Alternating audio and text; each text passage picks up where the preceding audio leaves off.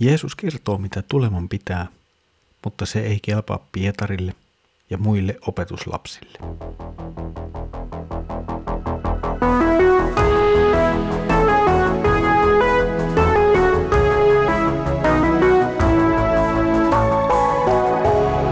Kirjoitusten pauloissa.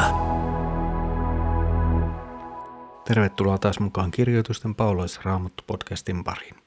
Minä olen Mikko ja katselen teidän kanssanne yhdessä Markuksen evankeliumin jakeita. Hienoa, että olet tullut taas mukaan. Edellisellä kerralla katselimme ja mietimme kysymystä, kuka Jeesus on. Tähän ihmiset olivat sitten antaneet hyvin erilaisia vastauksia ja vastauksen antoi myös Pietari koko opetuslapsijoukon puolesta. Ja tällä kertaa Pietari osui aivan oikeaan. Hän lausui oikean uskon tunnustuksen. Tänään sitten tunnelma vaihtuu ja Pietari tekee jälleen, voisi sanoa, vähän isomman mokan. Luemme Markuksen evankelmin kahdeksannen luvun jakeet 31-33.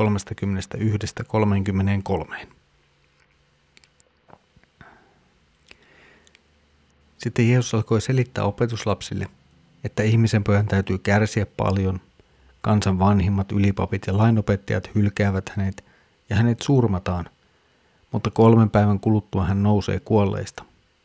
Hän puhui tästä aivan avoimesti. Silloin Pietari veti hänet erilleen ja alkoi nuhdella häntä. Mutta hän kääntyi, katsoi opetuslapsia ja sanoi ankarasti Pietarille, väisty tieltäni saatana, sinun ajatuksesi eivät ole Jumalasta, vaan ihmisestä. Jumalalla on pelastussuunnitelma. Tuon suunnitelma ja sen tärkein yksittäinen osa oli ehkä se, että Jeesuksen tuli kärsiä, kuolla ja ylösnousta. Tämä on täysin luovuttamaton osa sitä, miten Jumala valmistaa pelastuksen ihmisille. Ja tätä Jeesus nyt selittää sitten opetuslapsille. Jeesus siis sanoo tulevaisuudesta oikeastaan kaksi keskeistä asiaa. Hän tulee kärsien kuolemaan ja toiseksi hän nousee ylös kuolleista. Jeesus siis tietää oikein hyvin, mitä on tulossa. Hän tietää, miksi on tullut maan päälle. Hän tietää, mitä on tehtävä ihmiskunnan pelastamiseksi syntien aiheuttamalta ikuiselta tuomiolta. Jeesus on nyt siis opetuslasten kanssa tavallaan jo matkalla kohti Jerusalemia. Ja nyt heti tämän matkan alkuvaiheessa Jeesus ilmoittaa opetuslapsille, mitä tuolla Jerusalemissa tulee sitten tapahtumaan. Jerusalem ei tule olemaan inhimillisesti ajateltuna Jeesukselle ja opetuslapsille suuren riemun ja voiton ja menestyksen paikka. Se tulee olemaan inhimillisesti ajateltuna kärsimyksen, hylkäämisen ja kuoleman paikka. Ja vasta tämän jälkeen tulee ylösnousemuksen päivä. Sinänsä noissa Jeesuksen sanoissa ei pitäisi olla opetuslapsille mitään uutta tai ihmeellistä. Markus vielä korostaa Jeesuksen puhuvan aivan avoimesti tästä asiasta. Hän ei salaa mitään. Ja samalla no Jeesuksen sanat nojaavat siihen, mitä vanha testamentti kertoo Messiasta. Messiaan tulee kuolla. Se on jo profeettojen viesti. Ja Messias tulee kuolemaan. Tämä kuolema ei ole kuitenkaan mikään sattumanvarainen tapahtuma, vaan osa suunnitelmaa. Siis jotakin sellaista, jonka Jumala on etukäteen määrittänyt tapahtuvaksi.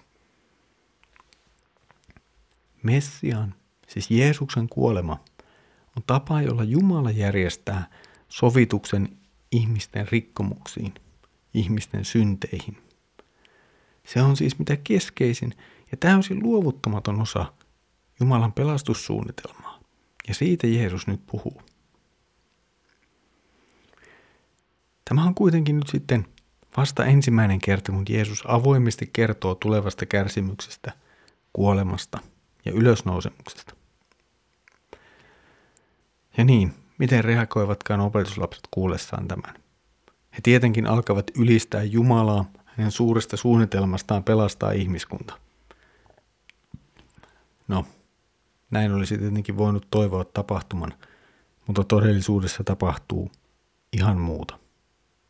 Pietari, hän hyökkää suoraan Jeesusta vastaan. Hän ei voi millään hyväksyä Jeesuksen sanoja. Hän etsii jotain muuta kuin mitä Jumala oli suunnitellut.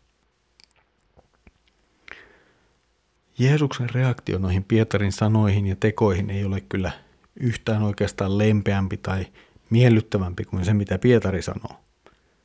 Hän ajaa saatanaa pois edestään. Jeesus puhuu Pietarille siis hyvin kovia sanoja. Mutta mikä osa saatanalla tässä nyt on? Pietarin tässä nyt puhui. Markuksen evankeliumissa saatana on ollut aktiivinen oikeastaan muutamassa kohdassa. Hän oli läsnä kiusaamassa Jeesusta erämaassa. Saastaiset henget ovat jonkinlainen saatanan ilmentymä tässä maailmassa. Ja kolmas kohta, ja näiden Jeesuksen sanojen kannalta tärkein kohta, on se kohta, jossa puhutaan pyhän hengen pilkasta. Tuossa kohdassa, tuossa tekstissä, kuten varmaan muistat, Jeesusta syytettiin paholaisen kätyriksi. Ja tähän Jeesus sitten vastasi noilla kuuluisilla sanoillaan pyhän hengen pilkasta. Niin, tässä on siis kysymys lopulta Jeesuksen hyväksymisestä sellaisena, kuin hänet on tänne lähetetty siinä tehtävässä, joka hänellä on Jumalan suunnitelmassa. Siitä on kysymys myös erityisesti tässä kohtaa. Saatana tulee esille Pietarin sanoissa ja haluaa johtaa Jeesuksen pois toteuttamasta sitä kutsumusta, sitä työtä ja tehtävää, jonka hänen isänsä on hänelle antanut, jonka takia hän on tähän maailmaan tullut. Saatana käyttää siis nyt Pietarin sanoja, mutta keskuksessa ei ole Pietari tai hänen tekonsa, vaan keskuksessa on Jeesuksen persoona ja työ sekä Jeesuksen kieltäminen, Jeesuksen roolin, kutsumuksen ja työn kieltäminen.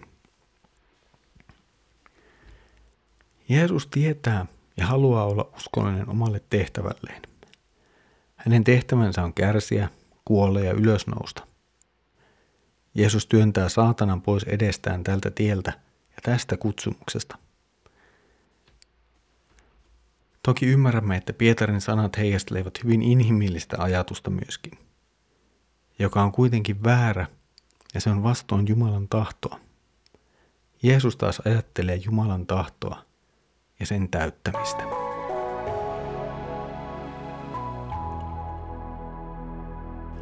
Ihmiselle on aika vaikea hyväksyä ajatus, että Jumala alentaa itsensä ja suostuu kärsimään sekä kuolemaan ihmisten tähden.